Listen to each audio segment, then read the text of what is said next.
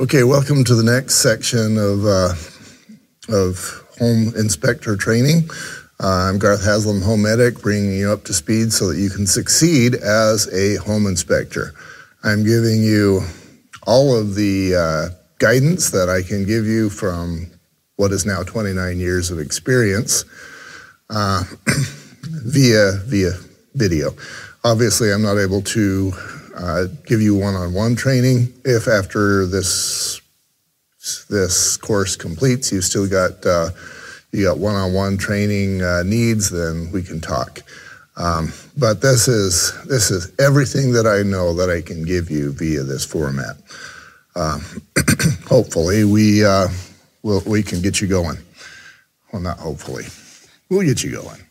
Okay, so tools. This is the tool section, the tools you're going to need. And uh, here's my spreadsheet, uh, my talking points.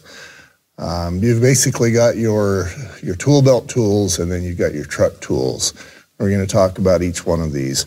So the first thing that I uh, that is important to me is that you've got you know you can do a standard tool belt and I can sell those to you as well honestly, mine has a markup, and um, you probably want to do what you want to do.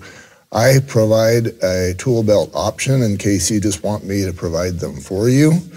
But if you were to go to Amazon or to Home Depot or whatever, you could provide these. Now, maybe if you're living in the middle of the Amazon, you don't have access to these, you might want me to ship these to you. Uh, I can do that. I guess if you're in the middle of the Amazon, there's not a lot of homes to inspect. So there's that.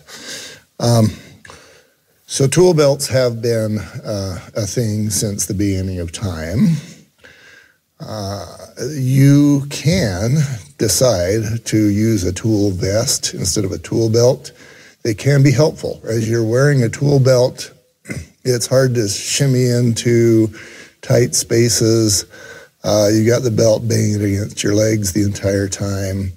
You got to take it off in order to climb up on the roof. You got to take it off in order to get into the attic.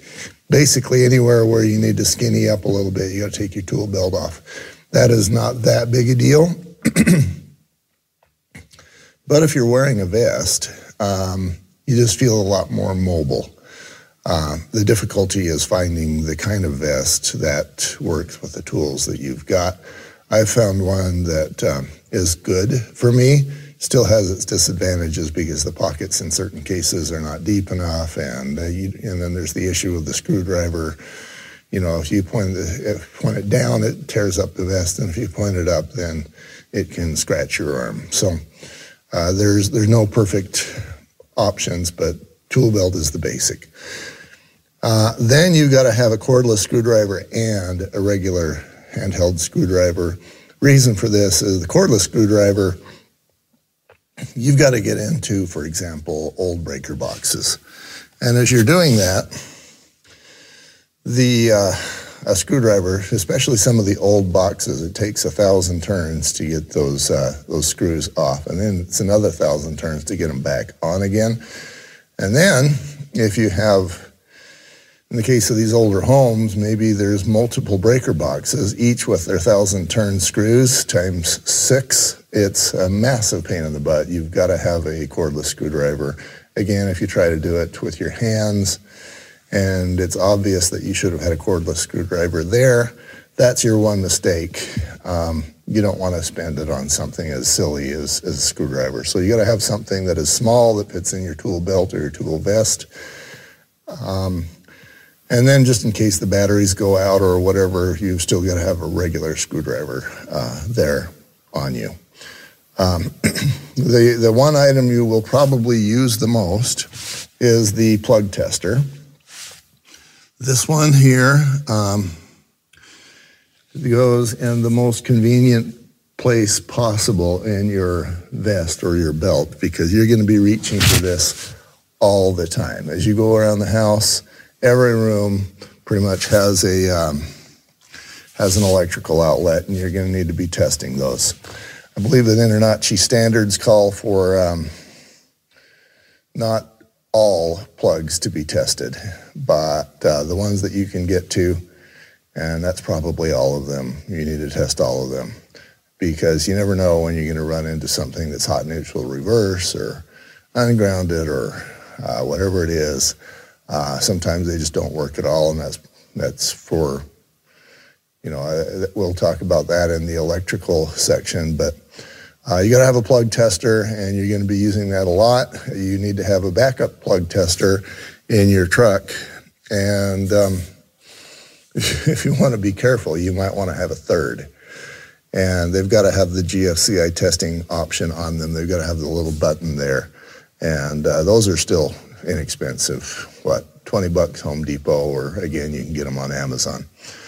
So then there's the field tester, and that's uh, that's just a little uh, plug or a, a, a little uh, device that allows you to check uh, whether there's a field or not. Where do you use that? Well, um, 220 outlets. So if you're checking a, an electric dryer vent, if you're if the stove's not there and you're checking that, uh, maybe there's a camper on the outside of the house, uh, camper plug. You can um, you can check the field to make sure that you're you're getting power there and that it's not a, a dead source. So a field tester is helpful. Um, digital thermometer. So these are the ones where you basically point uh, your your thermometer at an area um, to see what things look like. Now this is different than a digital than a thermo camera.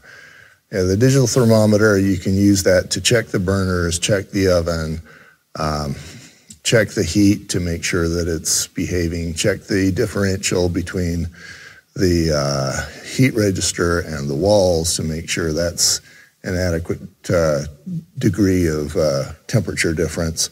Uh, that's where that's where the therm- digital thermometer comes in. Um, that's a point, sort of a digital reading. Uh, your your thermal camera is basically is, going to do something a little different. It's going to um, tell you. Uh, it's going to show you, for example, if there's parts of the wall that are uninsulated. I had that happen with my daughter. It was a brand new home, and somebody just decided to not bother with the insulation and put the sheetrock up. Uh, so she complained. I came over with my thermal camera. We noticed that there was a couple of whole sections where the insulation wasn't there. She went with the complaint to the contractor. They called me, they yelled at me. They said, You don't know that. I said, Yes, I do. I've got a thermal camera. And they said, Well, we don't believe yours works. I said, Great, bring your own out. They did, and sure enough, theirs did much the same as mine. Uh, very helpful to have a thermal camera there. That will help you. I actually used my thermal camera to identify, to prove uh, that there was a raccoon in the ceiling of, um, of one of the houses I inspected. That's a great story, and I'll make it short, but stories are awesome, and it kind of breaks up the monotony. I was called out to um, go to this house and explain and identify why it stunk, why it stunk. And they did tell me that there had been raccoons actually in the basement area. So I went out there, and sure enough, I heard a chitter, and But so I carefully went through the basement to see if I was going to meet up with a uh, snarling raccoon. Didn't happen, but the place definitely stunk. So uh, I started uh, poking around and heard the area where I thought, you know, maybe there was a raccoon. Pulled out my uh, thermal camera, and you could actually see the heat signature uh, there on the ceiling where the raccoon was and then as I moved around doing other things, I could actually see that raccoon move across the ceiling and I could see the direction he went to get out of the house. Um, so with that information, I was able to be a hero and I, I got, uh, you know, another dedicated client out of that one. He, that guy figured that no matter what the answer or the problem was, that I would have an answer because apparently I could provide an answer to that very difficult question. Um, and I told him that in this in that particular case that the smell might have been a dead raccoon, it might have been raccoon feces, but uh, they had to remove the sheetrock from the ceiling throughout that basement just to find out where where the nastiness was and make sure that it got eliminated so they could sell the home to somebody. So that's the use of a thermal camera. You can also use the thermal camera for uh, inspecting the uh, the heat signature in the breaker box. If at the moment that you're there, there's a, a lot of demand or maybe loose connections, uh, thermal cameras are one of the ways where you can see if there's too much heat going on. Obviously, that's only that moment. you can use other methods like um, melting to identify if there's been a problem. So next up, we've got uh, the moisture meter. it's um, it's going to be something that you can use in conjunction with your thermal camera. So, for example, let's say that there's a risk of water in the basement. Let's say you're you're doing a home with a basement and water's getting in, or maybe it's getting in potentially from the roof, or uh, maybe there's actually critters in the attic and they're peeing in the corner. Uh, you can identify those areas with a moisture meter. Now, be aware, it's marketed as a moisture meter. It says it's a moisture meter, uh, but what it's really measuring is density. So, if you have sheetrock that's wet, it's going to be more dense than sheetrock that's not. Uh, and I guess it doesn't really matter if your moisture meter shows that uh, the moisture is going up. Uh, as you move towards a particular area, then you've got wet, wet sheetrock there. Um, your thermal camera will also identify with that because if it's wet, it's probably going to be cooler, and show and that'll show a different heat signature. So you're um, between the two of those, you'll um, get a pretty good idea of where the water may be. Your pressure tester is next. And uh, your pressure tester goes on the uh, hose bib outside. Now, what I tell people is you like to have it between 40 and 90. And you know, if it's above 90, it could be a gusher. There is the pressure uh, reducing valve that is located next to the water main inside the house. Um, you don't want to mess with that. You start turning that, it's going to leak, and then you're the one who sucks, and you're the one who's going to get sued. But uh, your pressure tester is is going to, you know, if it's less than 40, and again, this is technical knowledge, and we'll and I get into that uh, and the technical side. But if it's less than 40, that's a problem. Let's let's leave it at that. Um, your pressure tester. Now, I did an inspection yesterday where the showers uh, upstairs in the house were poor. The, the flow was poor. There, there wasn't enough water coming out of those shower heads to, to shower in. And so then the next question is Does the house have enough pressure? I knew that because I'd already uh, got my water pressure tester uh, and, and tested it on the hose bib outside. So we knew there was 60 pounds of, uh, 60 psi of, of pressure to the house. So then the question is, why are these showers not behaving like they should?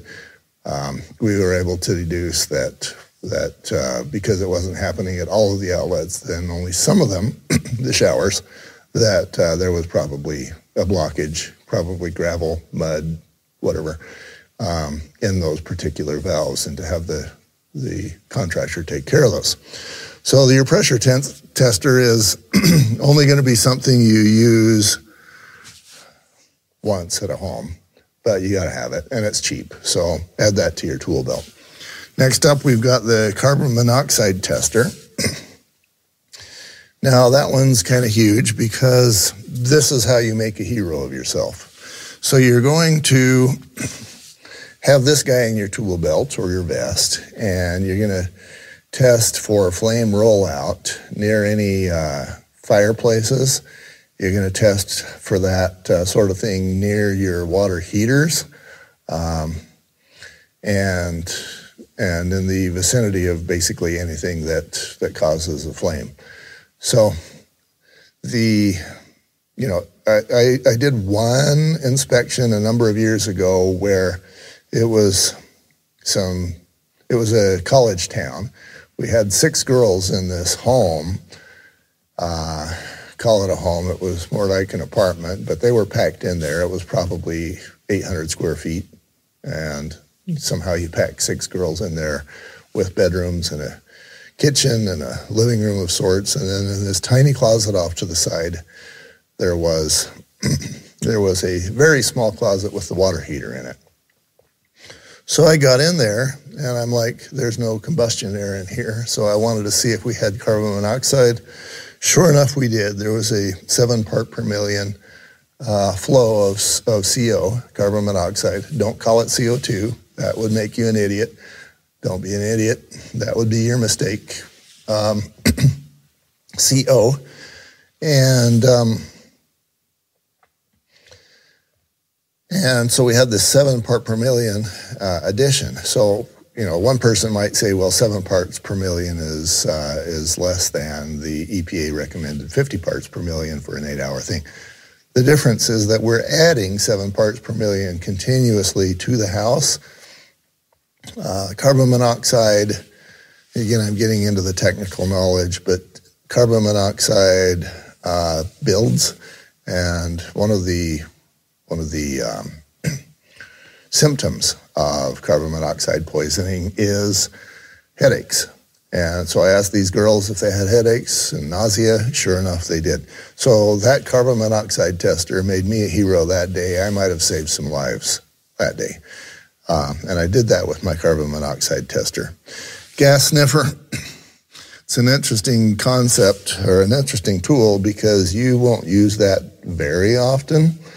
But when you do, if you're, uh, and, and, you'll want to use that to test around gas devices just to make sure there's no there's no gas leak there. But if and when that does happen, uh, again, you probably will have saved somebody's life. If there's a gas leak and it continues, uh, that's not good. So your your gas sniffer can be a huge thing. Now, finally, you see that we've got the flashlight. I love flashlights. I don't know why. I've just decided that I'm a bit of a flashlight freak and I want good flashlights. Last thing you want to do is have a flashlight that isn't as good as the one that your client brought. That that's embarrassing. It's humiliating and it's kind of an indication that you're not up to speed. So, uh, it's still got to be small. You know, it can't be uh, a 10 pound behemoth. It's got to go on your, uh, on your tool belt. But you want to buy the best flashlight that you can find. And um, Home Depot, for example, has a really good uh, 700 lumen flashlight that is, I don't know, about 60 bucks. It's, it's not too bad. And that baby is bright. Your, uh, your client won't have something better than that. But even if they do, your flashlight doesn't suck, and that's important.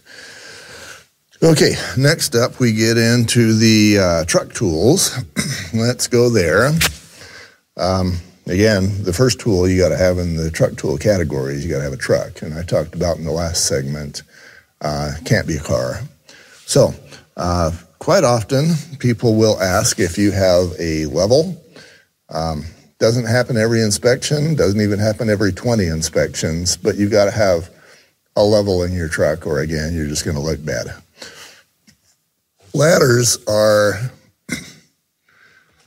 ladders are interesting. So I have a 17 foot ladder. it's the kind that um, that folds down to four feet because I have a Jeep I can put that in the back of my Jeep, but it, uh, I have to fold the back seat down. It's kind of a pain. So I'll put that on uh, behind the back tire of my Jeep. And uh, people notice that. And that, that doesn't hurt my branding. Um, so that's a 17 foot ladder, and it gets me uh, pretty much every place I need to go. Now, what happens when the roof is 18 feet or 20 feet or 24 feet? Uh, my 17 foot ladder doesn't get me there. So um, that's where you have to start thinking about whether you're going to purchase a drone or what you're going to tell people when when the roof is higher than your ladder will go. You know, one of the options, if it's a steep roof, is uh, you know I'm not in the mood to die today, um, but they still don't feel served if you can't at least take a look at, at, their roof. Now there's the option of binoculars, et cetera. Sometimes roof lines don't allow complete inspection that way. Um, so you may want to consider getting a drone. Uh, they can be, I mean, you can spend thousands on a drone. Um, you can spend about 1200 on a drone. There, you'll want to do some research on that, uh, depending on what your budget looks like. But if you have something like that, that does help you in your marketing and uh, prevents you from looking bad in those uh, cases where you can't physically get up there. Now, I know an individual who who has a uh, an inspection team across the country, and I talked to him once, and he said that uh, one of his inspectors uh, fell off the roof, and and he was badly hurt, and I don't think he was ever able to do inspections again. You know, one thing you might want to consider is, you know, unless the roof is very short and very flat, maybe you just never get on a roof at all and you just drone everything. That's an option. That's doable if you've got a drone. So, um, going back here to the truck tools, you've got the level, the ladder. You're going to want to bring some food, and here's why. So you're going from, let's say, your morning inspection to your next inspection, and it's close. You don't really have time to stop and eat. I mean, that's what gas stations are for, but sometimes there's not one on the way. Sometimes you're not in an area where they've got a lot of those. Sometimes you're already late and you just don't have time. So you got to bring food, have food in your truck so that you can. Um, survive. And you don't want to show up to an inspection on an empty stomach. Um, makes you ornery, takes you off your game, and you don't want to do that to your client. You're going to want to basically, your body is saying, Get me out of here, I'm hungry. And you don't want to be wanting to get out of there because you're hungry. You want to be settled, comfortable, and all about the clients. So I like to bring food. Now, what can you bring that uh, is not going to rot? You can bring jerky. I love jerky. That's a good choice for me. you can go to the dollar store. You can get uh, trail mix of nuts and, and M&Ms, et cetera. That works. And of course, you got to have water with that. So I like to always have a water cup in my truck as well. Uh, that way, you don't have to stop when you really don't want to stop for whatever reason. So, the last one is the um, is the specialty items, and we're going to talk more about that in its own segment. But uh, if you got a drone, you don't have to get on the roof. If you got a crawler, you don't have to get into the crawl space. Uh, there's a lot of crawl spaces I don't want to get into. And uh, that can help to have the crawler so that uh, you can get the thing inspected without risking your life or getting bit by something you don't want to get bit by. Sewer scope is helpful. It's an addition, but those would be truck tools. Now, business tools, and I talked about this a little bit in the business basics. You're going to want to um, to have the ability to easily get paid. Uh, if you can, if you can, I don't want to say if. Well, let's say if. If you can get paid uh, there at the site, then you know you're paid. You can go home, you can write up the report, you can send it, and you're done with that inspection. You don't have to keep track of anything. You don't have to beg and hope. You are done with that inspection. I, I find personally that I'm a much better inspector than accountant. I don't like to have to keep track of who owes me and who I should call and when I called them last and when I should call them next and what they said and how much I should beg. Um, not how you want to do business. So you want to get set up for credit cards. Um, that's Square. It's just an app. Uh, I'm pretty sure anybody can do it. Uh, even if your credit sucks, I, I believe that uh, that Square can still set you up. Three percent fee, not awesome, but you get paid, and getting paid is good. Venmo, depending on the area of the country you're in, uh, Venmo is either a very common option or, in some cases, not. But you want to have Venmo be an option because everybody wants to pay you via Venmo. It's free to everybody, uh, and that's kind of the way you want to do it. Another option is PayPal. Uh, you can do that way as well. I have had not very many, but maybe one or two clients per year that want to pay me through PayPal. And if so, then great, you've got that available. It shows how awesome you are because no matter how they want to pay you, you can accept that.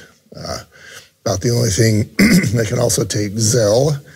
I don't know if you heard of Zelle. Uh, about the only thing that I don't take is uh, is crypto, and I may even be getting set up for that. So. Uh, you again, you're going to want to show that no matter what the question, you've got the answer. So, to do that, you're going to want to be able to have these business tools available to you. Credit cards, Venmo, PayPal, of course, cash and check. Um, that way you can take all of it and you're not inconveniencing the client because you don't want to ever inconvenience the client. The point is to protect them, to be the hero, to be the one who provides the answers, and uh, let them know that no matter what it is, you're prepared, you're capable, you're awesome, and you've got it. And when you when you send that message clearly, using in this case the, the tools that you have, then um, the Google reviews, the Yelp reviews are going to reflect that. That's going to result in you getting more business. It's going to result in you being able to raise your prices because in, in some cases you got too much business. It's a great way to do business and everybody loves you. It never ceases to surprise me how sometimes I will finish a job and I'm like, and I'm like, okay, the price tag is this much. Inside I'm cringing. They happily hand me the check and say, thank you very much. And that's when I know that I did it right because I know those guys are going to refer me to everybody. Um, that is the tools section. And uh, next up, we've got specialization.